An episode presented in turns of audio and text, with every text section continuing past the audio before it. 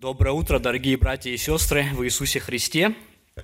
Я рад, неожиданно для меня, посреди недели это внезапно так э, встал вопрос, но я рад сегодня быть у вас в гостях или у нас дома, потому что это наша общая церковь, общее стадо Божье, и вместе с вами обратиться к Слову Божьему. И текст, который мы рассмотрим, записан в Псалме 26, стих 4.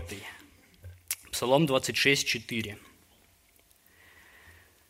«Одного просил я у Господа, того только ищу, чтобы пребывать мне в доме Господнем во все дни жизни моей, созерцать красоту Господню и посещать храм Его». Дорогой Господь, мы благодарим Тебя за Твое живое Слово, Библию. Просим, открой нам сердца наши, чтобы мы понимали, что чему Ты нас учишь. Даруй, Господи, Слово Твое верно возвещать для Твоего народа, для Твоей славы, для нашей пользы. Даруй, Господи, благодать для этого. Во имя Иисуса Христа. Аминь. Я не знаю, как вы, но в детстве мы почитав некоторые сказки или истории, мы играли в такую игру. Кто-нибудь говорил, если бы у меня была волшебная палочка, то я бы тогда и потом следовало какое-то желание. Вот мы там Незнайка в солнечном городе такая была книжка, вот он получил палочку волшебную, и он мог взмахнуть, и какие-то желания его исполнялись. И как взрослые мы, может быть, понимаем или думаем, ну это так как-то, ну да, так умилительно, как-то мило, наивно. Конечно, мы знаем, никакая палочка не существует.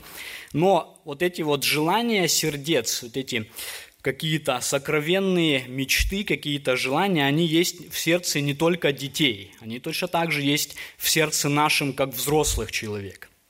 И между этими желаниями, которые мы носим внутри себя, выражаем мы их или нет, но они существуют, между ними существует тесная взаимосвязь с нашими жизненными ценностями. Что в жизни мы рассматриваем как значительное, как важное, как драгоценное. То, к чему я устремляю желания свои, оно несет некий корень в том, как я живу и, а, и что вот для меня значительно в этом мире. Оно связано вот с этими моими приоритетами и реальностями. Поэтому у нас они, наши желания могут очень различаться. Вот если провести такой вопрос, например, или эксперимент, и спросить там 10-20 людей, вот что бы ты вот реально хотел, и каждый скажет, вот я хочу того, я хочу того, мы скорее всего заметим, что там очень разные ответы будут даны, и иногда они могут быть даже противоречивы друг с другом. Я приведу пример. Например, одинокая женщина, которая много лет уже одна, она может сказать, я больше всего хотела бы, чтобы мне выйти замуж, основать семью, воспит... родить, воспитать детей. А какая-нибудь мама, которая уже, может быть, у нее много детей, там стресс и все такое. Вот помните, был такой мультик советский, там были такие обезьянки, и мама их такая, они по ней там на голове ходили там и везде. Кто-то может сказать, я бы просто хотел один побыть, вот я не имею времени для себя уже годами, вот хотя бы вот несколько дней просто для себя пожить. Мы можем в Африке спросить подростка, что бы ты хотел больше всего? И он скажет, я бы больше всего хотел ходить в школу, потому что ходить в школу – это огромная привилегия. Множество людей не имеют ее, они работают там с 6 лет, с 7 лет на поле под солнцем. Спроси подростка вот здесь на улице, он скажет, ой, я бы мечтал, хоть бы эта школа там закрылась и хоть немножко отдохнуть. Да? У него свои взгляды, почему? Потому что у того одни ценности, у того другие ценности. У того такая реальность, у того такая реальность. Можем спросить э, того, кто тяжело трудится, он скажет, ой, я бы хотел просто вот на диване полежать и отдохнуть. Можем спросить того, кто прикован к постели, тяжело больной, и он скажет, я бы хотел встать с этой постели и перестать лежать наоборот, да? И так далее, и так далее. Мы можем это как бы э, развивать очень, очень, очень далеко, но вы понимаете, да? И на самом деле этот вопрос, что я хочу – что бы я хотел вот в жизни, если бы меня спросили, вот что тебе дать? это ответ на него может быть очень трудным для нас. Почему? Не в том трудность, что нам нечего сказать. Конечно, мы из головы могли бы в любой момент, может быть, сказать что-то. Но трудность в том, то, что я бы сказал, это стоящая ли вещь? Действительно ли это вещь, которая имеет ценность? Или я просто назову мелочь какую-то, какую-то вот, я не знаю, банальность, пустяк – вот спроси ребенка, например, я по своей дочери знаю ее спросить, что ты вот хочешь, она скажет, мороженого хочу, вот она любитель мороженого, и она скажет, ну мы знаем, что это, что это ну, не, не, не действительно стоящая какая-то вещь. И вот в этом именно вот понять и определиться, что я желаю, которое, ради чего действительно вот, вот стоит сказать, вот это одно я бы хотел. У нас есть пример в Писании, когда действительно была такая ситуация. Мы помним, царь Соломон был, да? И Бог в ночном видении, Он сказал ему такие слова, мы читаем 3 Царств, 3 глава, 5 стих. «Явился Господь Соломону во сне ночью и сказал, Бог, проси, что дать тебе». Вот у Соломона было свободное желание. Что тебе дать? Назови одну вещь. Бог, Бог, Бог сказал ему, он исполнит. Что, что я попрошу тогда? К чему, к чему я стремлюсь? Каждый раз, когда я э, этот текст читаю, мне не по себе немножко делается, потому что я должен признать как-то где-то, что мне бы, наверное, это был просто кризис какой-то, если бы меня спросили, что дать тебе, назови вот сейчас прямо. Это сложно сказать, да? Что действительно ценно? Вроде столько разных, разных каких-то у нас есть и забот, и проблем, и там, и там я мог бы сказать. Но вот что одно? Что мне выделить вот так, что это действительно имеет смысл сказать, Господи, вот это я хочу? Для того, чтобы такой ответ быть в состоянии дать, у человека должна быть сложившаяся система убеждений и ценностей в жизни. Вот я должен знать, что я ценю. Я должен знать, где вот та самая такая точка, на которую я фокусирую жизнь свою. Если я не буду это знать, я не смогу что-то вразумительное ответить, только пожать плечами или почесать там голову. Мы, может быть, более узнаем себя э, в истории другого персонажа из Библии. Вы помните, в Новом Завете – есть такая история, когда царь Ирод вышел, э, женился на э, жене своего брата. Это был беззаконный брак, и Божий пророк Иоанн Креститель обличал его за это. Тебе не должно иметь жену брата твоего. И Ирод посадил его в темницу за это. И это вот его жена э, без, незаконная, так скажем, Иродиада, она затаила зуб на него, так скажем, да, на Иоанна. И это так очень очень страшно, когда женщины, они с одной стороны, они мягкие, где-то, где-то они более, чем мужчины, э, такие, ну, как сказать, более добрые или добродетельные, но когда вот на тебя вот так вот женщина затаит что-то, это страшно может быть, да? И вот был праздник, и дочь этой Иродиады плясала перед Иродом, и она угодила ему – хорошо плясала, ему понравилось. И он тоже задает ей схожий вопрос, как, как и Соломону. Это Марк 6 глава. Царь сказал девице, «Проси у меня, чего хочешь, и дам тебе». И клялся ей, «Чего не попросишь у меня, дам тебе даже до половины моего царства». И вот у него тоже шанс что-то попросить. Вот он сказал, все, что в моей власти, скажи и получишь. И дальше сказаны такие интересные слова. Она вышла и спросила у матери своей, чего просить. Она была молодая, видимо, девушка, плясала, красивая там все. И у нее еще не сложилось вот такая, она не знала. Вот он сказал, проси, проси, что хочешь. Она, а чего просить? Даже не знаю как-то, да. И вот она пошла за советом к матери. И мать дала ей, к сожалению, совет очень очень э, такой жестокий и ужасный, проси головы Иоанна Крестителя. И мы, может быть, вот в этом состоянии тоже находимся, что мы не знаем, чего просить. Почему? Потому что у нас нет вот этого, вот этого сложившегося убеждения, что ценно по-настоящему. И мы так, чего я живу, ну, в принципе, вот не знаю для чего. Как-то вот самотеком идет, где-то вот какие-то твердые опоры нету, да, я могу обнаружить в себе. Если вот меня спросить, что попросить, и нечего как бы и сказать. И точно так же, как эта девушка, она, например, получила вне совет нехороший. Если у нас нет своих ценностей, на которые мы опираемся, кто-то будет другие ценности нам прививать. Может быть, кто-то с родственников, как эта мама, или приятели, или кто-то в миру, или коллеги, они будут тогда свои ценности в нас вкладывать. Мы видим это снова и снова. Ценности в том, что деньги заработать, сделать, прокрутиться, карьеру какую-то, поразвлечься, э, свою жизнь как-то вот так, ее там э, на всю катушку, э, ею пользуюсь там и так далее. Они свои ценности прививают. Хотя они сами, в принципе, тоже находятся в положении, что они не понимают, в чем настоящее, вот это есть э, главное. Да? И вот здесь этот стих очень-очень э, важным вещам учит нас. Давайте на текст его посмотрим еще раз. «Одного просил я у Господа, только того ищу, чтобы пребывать мне в доме Господнем во все дни жизни моей, созерцать красоту Господню и посещать храм Его.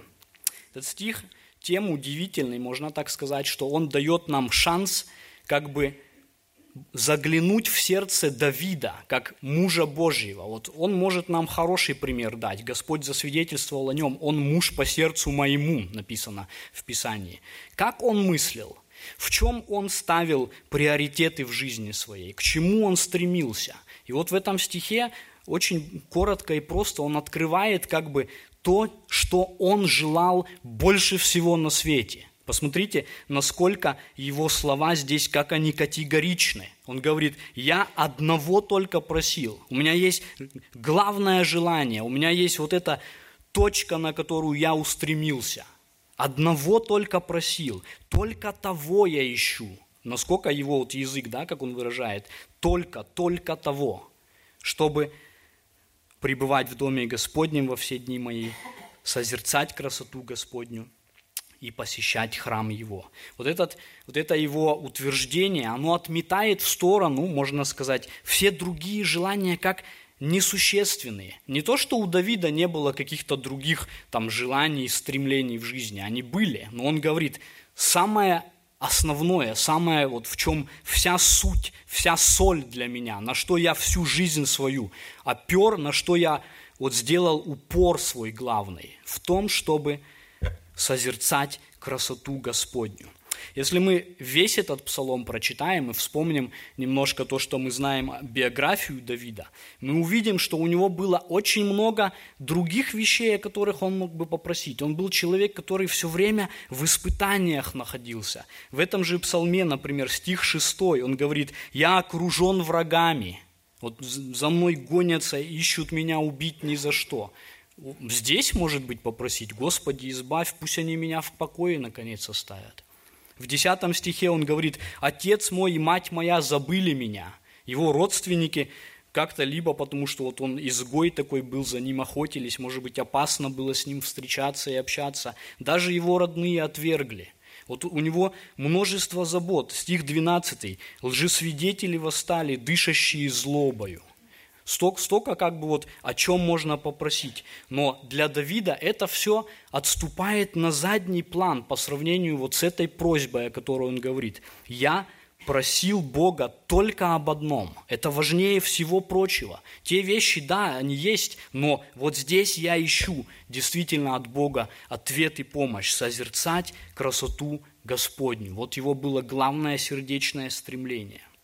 Почему у нас сегодня, если мы смотрим как на окружающий мир и даже на христиан, вот, этот, вот это желание, так скажем, оно как-то не совсем, так скажем, стоит на переднем плане. Вот сами подумайте, да, вот, например, у нас у каждого день рождения есть. На день рождения нас поздравляют, и нам обычно желают самые хорошие вещи. Вот нам желают здоровья, мира в семье, благополучия, э, того, того, того. И это все важно тоже, да? И кто-то желает благословения, это, конечно, такое обтекаемое понятие. Но вот кому, например, вот честно мы скажем, когда вы в последний раз слышали, чтобы кто-то пожелал вам, я желаю тебе, дорогой брат, созерцать красоту Господню в этот твой год новой жизни – Мне, мне, мне лично никогда так не говорили. И я замечаю в себе, что я тоже это особо не желал кому-то. Почему? Потому что вот эти вещи здоровья и то, они как-то у нас перед глазами стоят, а вот это, она как бы куда-то вот в угол немножко сдвинулась. Да? Мы даже, может быть, не понимаем, что это такое созерцать красоту Господню. И получается то, что у мужа Божьего Давида было самым основным, на что он устремился, у нас оно куда-то сдвинулось, куда-то не тут, немножко в бок, да, так скажем, что мы не, не только не желаем, мы даже не вспоминаем или не осознаем или не думаем о том, что это такое. Почему так? Давайте несколько простых вещей посмотрим. Это так, потому что вместо красоты Господней наши глаза устремляются на другую красоту. У нас что-то встает между нами так, что мы на это больше смотрим, чем на красоту Божью. Посмотрите, как, когда дьявол, враг человеческих душ, обольщает, улавливает людей в свои узы. Что он делает? Мы знаем, да, где-то он такими грубыми грехами, он сковывает, там, я не знаю, э, какими-то зависимостями и так далее. Это есть, да. Но в основном все-таки множество людей, которые от Бога крайне далеки, сами по себе они являются людьми воспитанными, порядочными, но они от, от Бога отрезаны – Дьявол их уловил в свою ловушку. Он очень хитрый враг. Он не просто придет вот так вот с такими грубыми, вот, вот там напейся или еще что-то. Он очень тонко так действует. Посмотрите, в райском саду, когда наши прародители Адам и Ева согрешили, как он подступал. Он не сказал, о, Ева, возьми палку, там ударь Адама или поссорься с ним. Нет. Он подошел и обратил ее взгляд на дерево. И посмотрите, который, с которого Господь запретил есть. Посмотрите, как там написано. «И увидела жена, что дерево хорошо для пищи, и что оно приятно для глаз и вожделенно, потому что дает знание, и взяла плодов его и ела, и дала также мужу своему, и он ел». Здесь дьявол их привел к падению. Посмотрите, какие слова употребляются. Хорошо, приятно, вожделенно – не какими-то вот он, не какими-то грубыми вот он подошел беззакониями, там вот, там ссорься, там напейся или что, что-то. Хорошими, простыми, приятными вещами. Посмотри туда, да, вот Бог сказал, ну это смотри, сама посуди, как хорошо, как приятно. И они пали на этом. Помните, наш Спаситель Иисус рассказывал притчу о званом ужине. Там был человек, который устроил званый ужин и начал приглашать туда своих друзей. И написано это Луки 14, 18 и далее. «И начали все, как бы сговорившись, извиняться.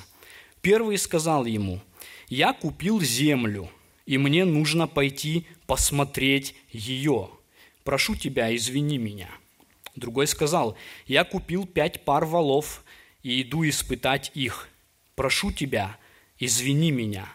Третий сказал, я женился и потому не могу прийти. Эти люди не пошли на призыв. Почему? Простые ежедневные вещи. Купил землю, купил валов, женился. Даже вещи важные очень, да, не, не просто какие-то там, э, он не сказал, я пошел там куда-то там в кабак или куда-то, нет, важные вещи, женился, купил землю, это не грех само по себе, наоборот, нечто даже очень, очень для человека вообще очень важное. Но из-за того, что вот этот фокус сдвинулся у них, уже не этот господин стал им желание, а вот я пойду посмотреть землю, полюбуюсь, что я там приобрел. Кто-то сказал, я вот купил этих валов, сегодня, может, мы сказали бы, там, трактор купил или машину. Я туда лучше пойду, я лучше там посмотрю, наслажусь, попробую.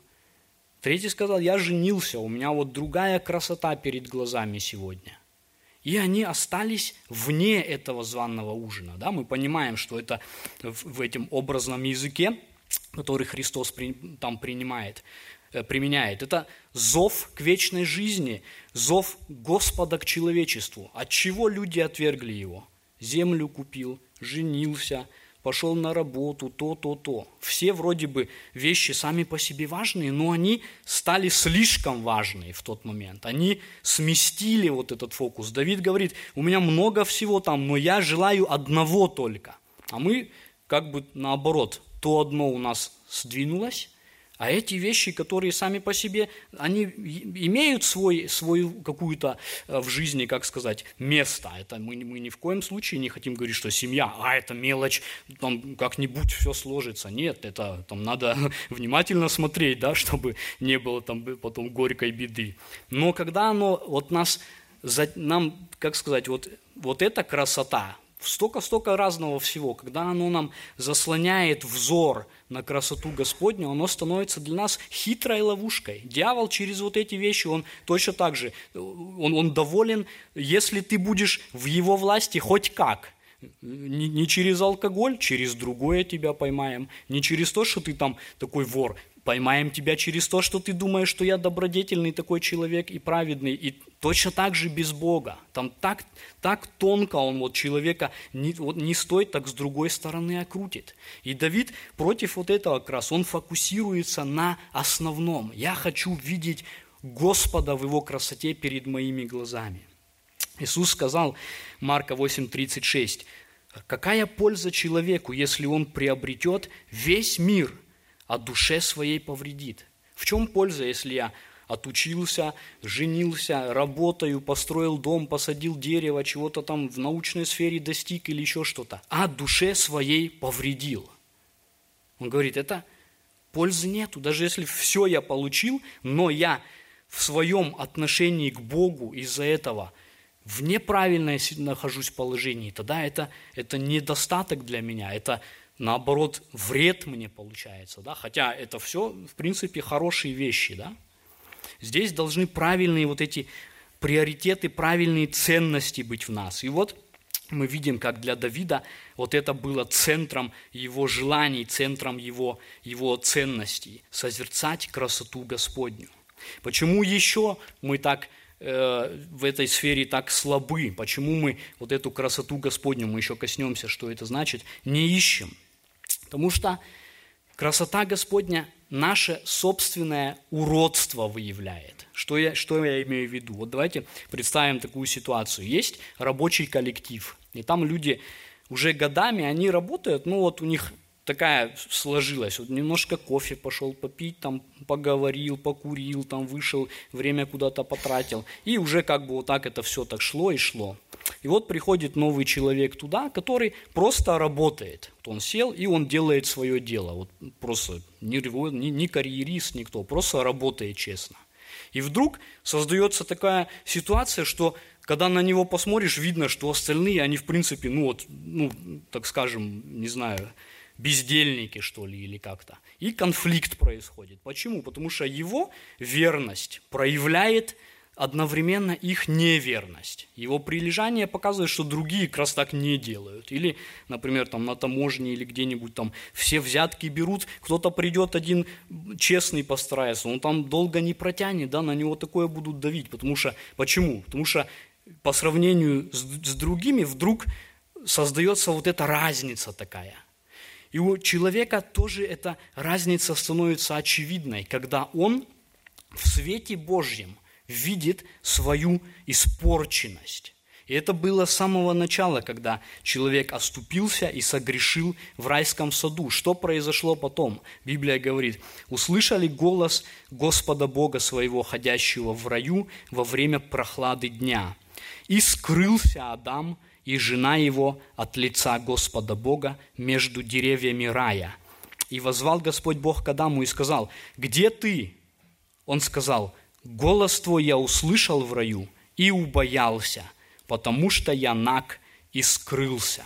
Когда человек согрешил и в это падшее состояние перешел, он уже не имел радости в Божьем лице. Он, наоборот, боялся и бежал оттуда – потому что его совесть была осквернена, отягощена грехом. Он уже не мог в свете Божьем радоваться, потому что свет Божий, его вот это испорченное состояние как бы вытягивал, да, это вот если в комнату войти, и света не будет, мы не видим, что там. А когда мы включаем свет, мы видим, там пыль, там беспорядок и так далее. Когда Божий свет, его красота вот так вот заденет нас, так скажем, вдруг в нас вот это вот какая-то боль получается, мне стыдно, мне горько от того, когда я осознаю.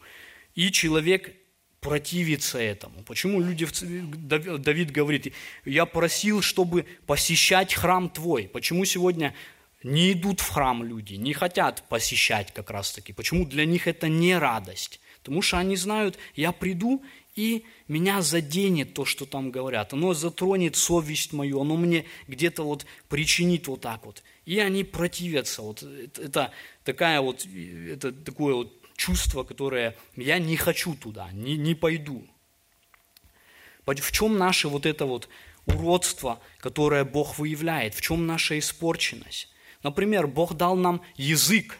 Никакие другие звери не, или существа, да, у них нет возможности общаться. Бог дал человеку язык, добрый дар, чтобы прославлять Господа этим языком, чтобы говорить друг другу доброе.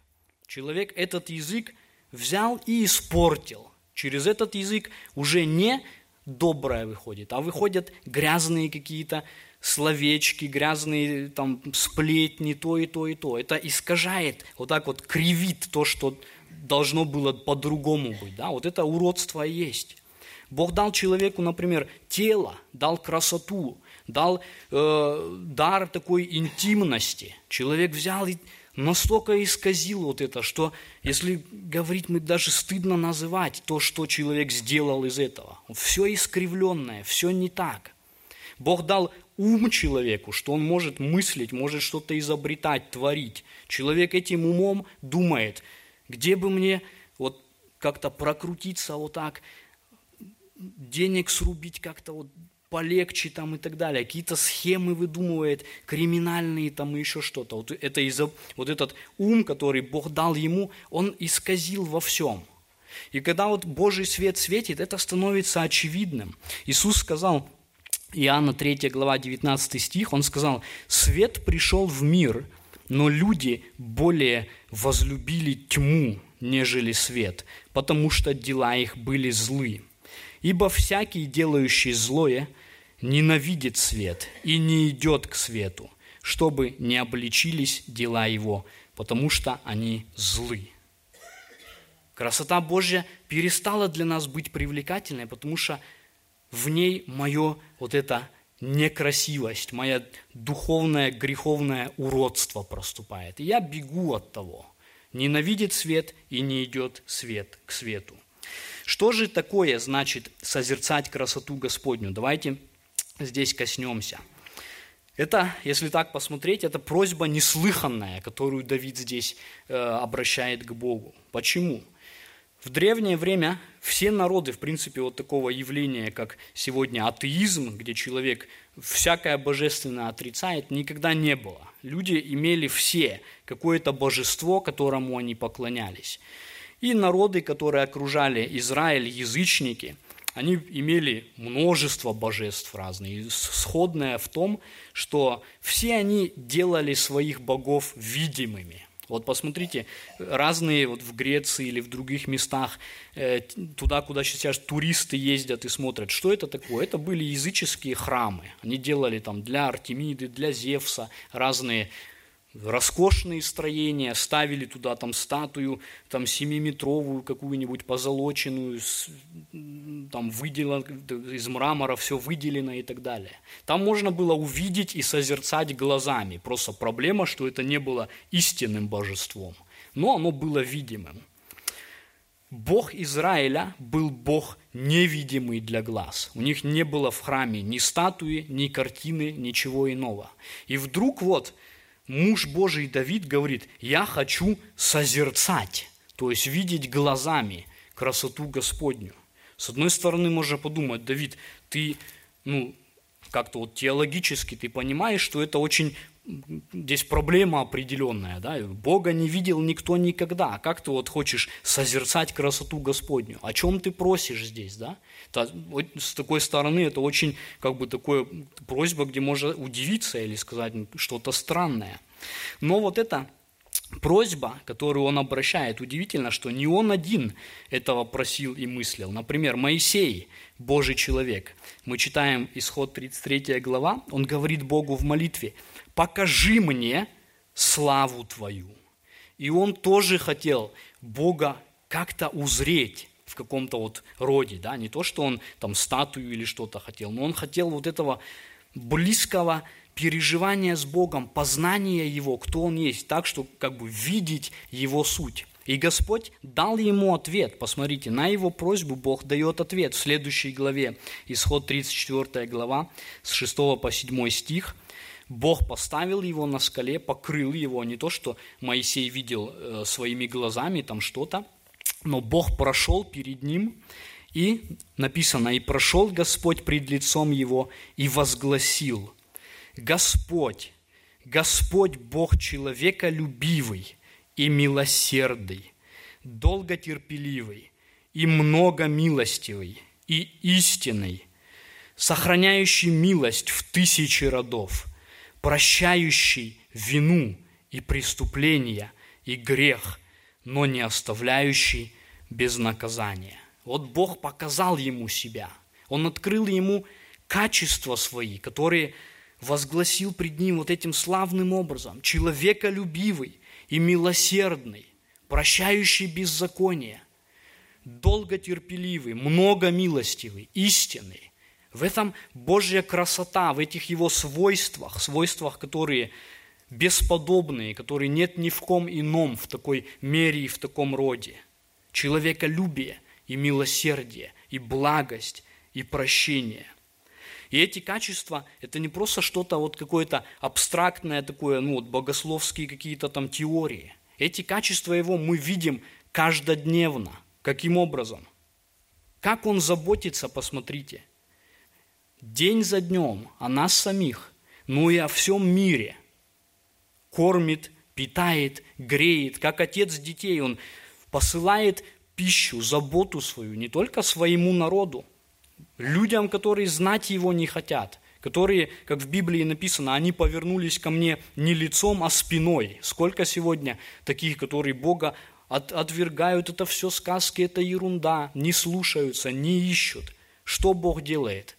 День за днем они встают, на кухню заходят, и там свежие булочки у них, у них там э, стол накрытый и так далее. Бог кормит, питает даже тех, кто отрицает Его. Да? Иисус сказал, Он благ и к неблагодарным, и злым. Его милость – это, видимо, всякий день. Это, это не абстрактная какая-то вот философия. Мы этой милостью дышим и живем. Мы, как его народ по милости, но даже безбожников и всяких, которые его знать не хотят, часто они еще более даже вот его милость переживают, да, потому что он щедрый ко всем – Иисус сказал, Он повелевает солнцу своему восходить над злыми и добрыми и посылает дождь на праведных и неправедных.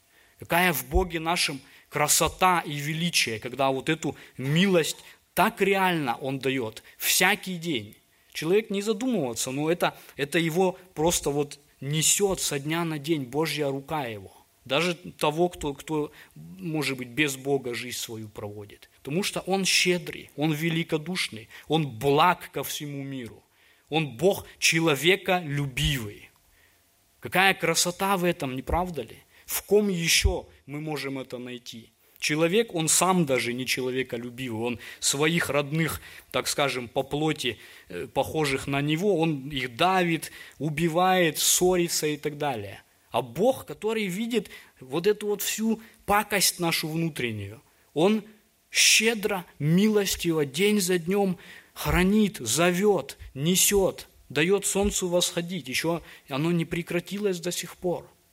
Потому что в этом его красота проявляется. Мы видим его красоту еще более прямо и еще более, так сказать, осязаемо в его Сыне Иисусе Христе. Можем сказать, красота Божья явилась вот буквально руками ее можно было поддержать, когда его Сын Иисус Христос воплотился. Библия говорит, Бога не видел никто никогда, но единородный Сын, сущий в недре отчим, Он явил – вот это человеколюбие, милосердие, чистоту, благость, прощение. В нем они вот буквально стали телесно с нами. И мы видели славу Его, как славу единородного от Отца. Иоанн пишет, то, о чем мы слышали, что видели своими глазами, что рассматривали и что осязали руки наши о слове жизни, о том, что мы видели и слышали, возвещаем вам – они были свидетелями не с этой Божьей благостью, так скажем, с его красотой, день за днем, как его ученики, ходили ели и наблюдали, как он делает благие дела, исцеляет, воскрешает, учит, призывает, как э, жизни меняются, когда, когда Христос да, был на земле. Это осязаемая вещь, это реальная вещь, его красота явилась в нем. И более всего она явилась на кресте Голговском, где самое остро, может быть, вот это проявилась Господня красота, Его праведность и Его правосудие, что Он Бог, который воздает каждому по делам Его, и злым, и добрым. Его строгость против греха – что он не смотрит сквозь пальцы на это. Там на кресте это так остро проявилось, что мы, мы читали, да, как он Моисею открыл, прощающий вину и преступление и грех, но не оставляющий без наказания. Сегодня можно слышать, о, вот справедливости нет и то и все. Есть справедливость. Она в его красоте полностью выражена. Бог проявил свою справедливость там. Он взыскал грех – он произвел суд на Голговском кресте. И он одновременно проявил любовь свою в том, что этот суд постиг не грешников нас, которые его заслужили. Он отдал праведного за неправедных. Иисуса Христа, своего единородного праведного Сына, как заступника за нас. И там и строгость, и правда, и любовь Божья одновременно во всей красоте воссияли на Голговском кресте, там, где заступник Иисус пострадал и умер за наш грех к прощению и праведности всякого верующего в Него. Какая красота Божья там воссияла. Так что сегодня, если я прихожу и осознавая, Господи, я перед Тобой моральный урод, я вижу, как я там и там и там и там нарушаю Твой закон – и там, где вот это угнетение как раз, правильная реакция, не убежать и не сказать, я не хочу слышать об этом, хватит ко мне в душу лезть. Правильная реакция, сказать, Господи, я хочу мира с Тобой, открой мне глаза увидеть Твою красоту во Христе, чтобы я узнал и уверовал, что Он умер не только за грехи других людей, но и за мой грех, так что и мне есть этот путь ко спасению и миру с Тобой. Если бы Бог нам открыл глаза туда посмотреть, где Сын Божий за нас понес эту вину и грех, чтобы мы имели прощение.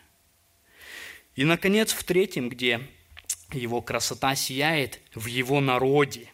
Посмотрите, Давид говорит, «Я ищу, чтобы мне пребывать в доме Господнем во все дни жизни моей, созерцать красоту Господню и посещать храм Его».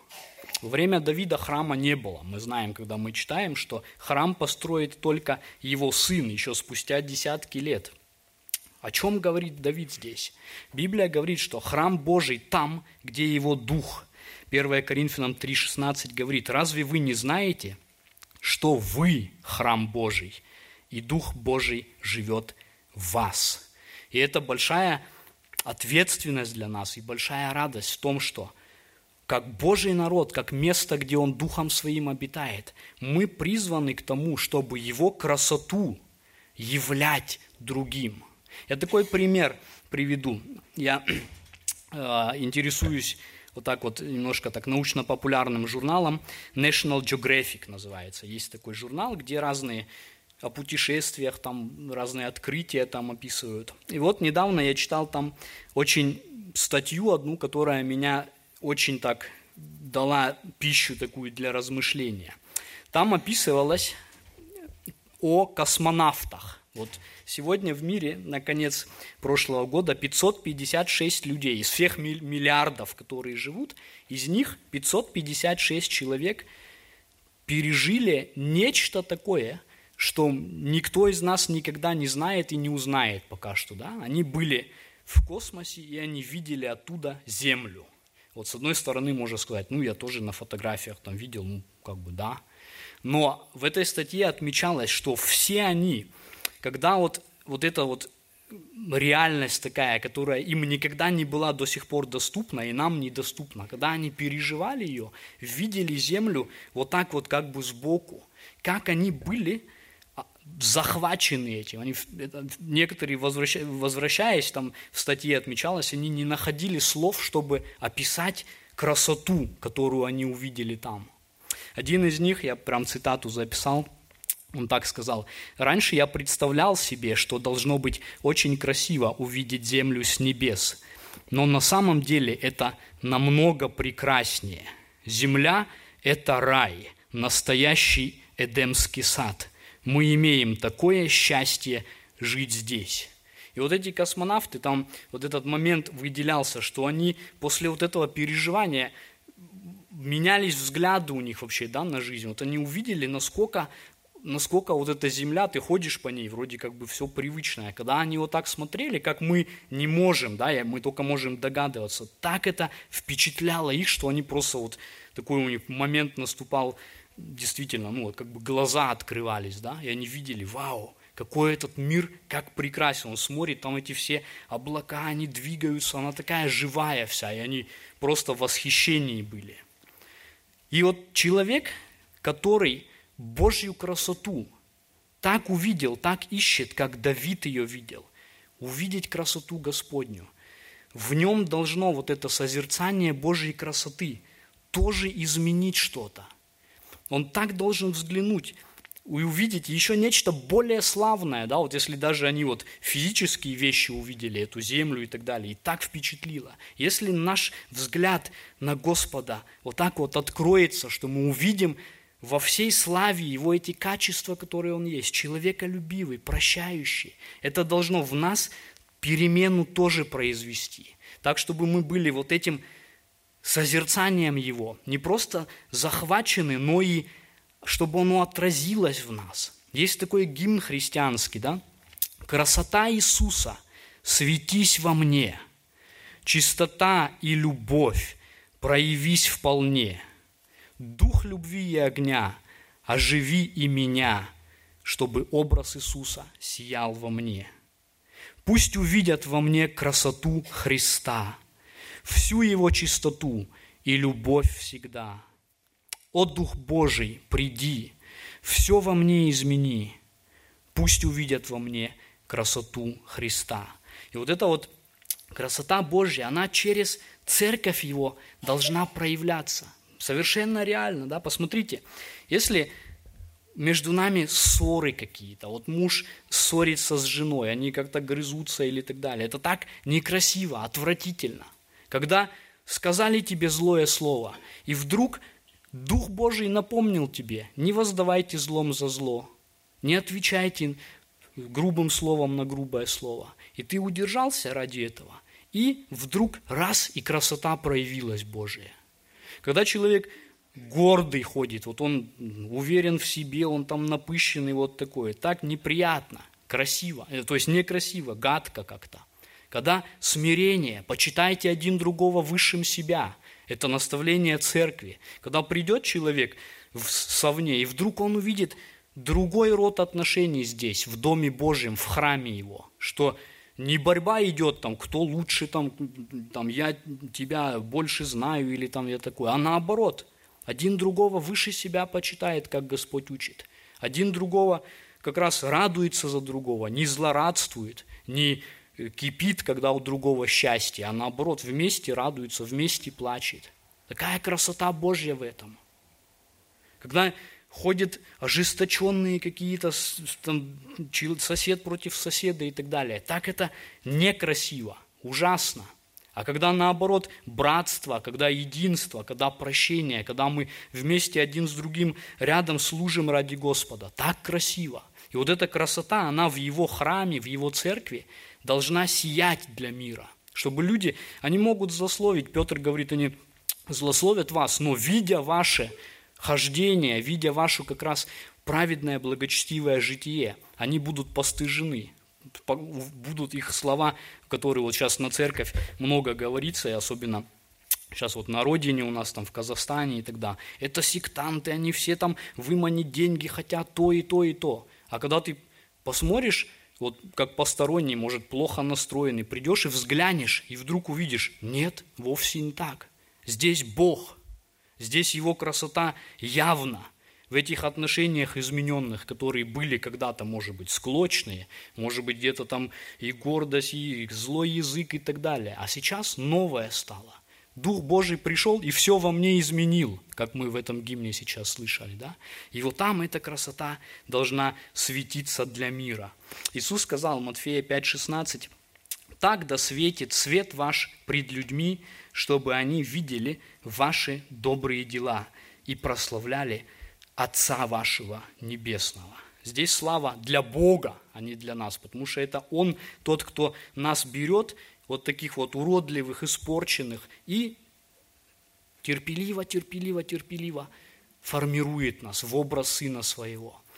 И вот если мы вот эти вот вещи, которые мы от Давида здесь учимся, сделаем – главным в жизни, да, не то, что, я, не, я еще раз, я не говорю, что все вещи надо забыть и вот как-то это, нет, чтобы это было искренним желанием сердца, чтобы в любой момент, если меня спросят, что бы ты вот хотел или к чему ты стремишься, чтобы не просто заучено так, как, как с машинки я там выдал фразу, а чтобы от сердца я мог сказать, я одного только просил у Господа, я того только ищу – чтобы пребывать мне в доме Господнем во все дни жизни моей, созерцать красоту Господню и посещать храм Его. Пусть Господь даст нам, чтобы это стало нам действительно нашим приоритетом в жизни. Видеть Его и черпая из Него вот эту красоту, эту красоту дальше отражать и нести. Давайте помолимся вместе.